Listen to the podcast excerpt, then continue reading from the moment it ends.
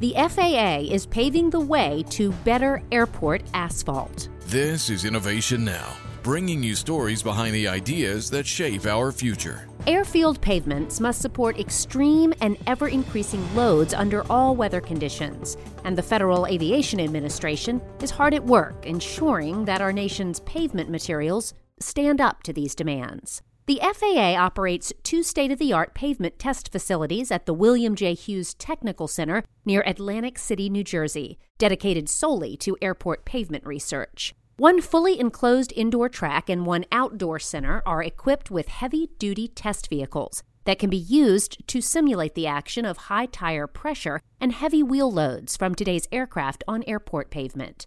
Embedded sensors on the test vehicles and pavement contain information about wheel load, pavement temperature, strain, pressure, and pavement deflection in response to an aircraft load.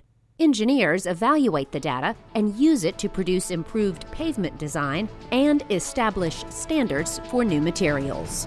What does that mean for you? Improved paving materials will conserve airport funds and reduce the downtime of runways from construction and maintenance. For Innovation Now, I'm Jennifer Pulley. Innovation Now is produced by the National Institute of Aerospace through collaboration with NASA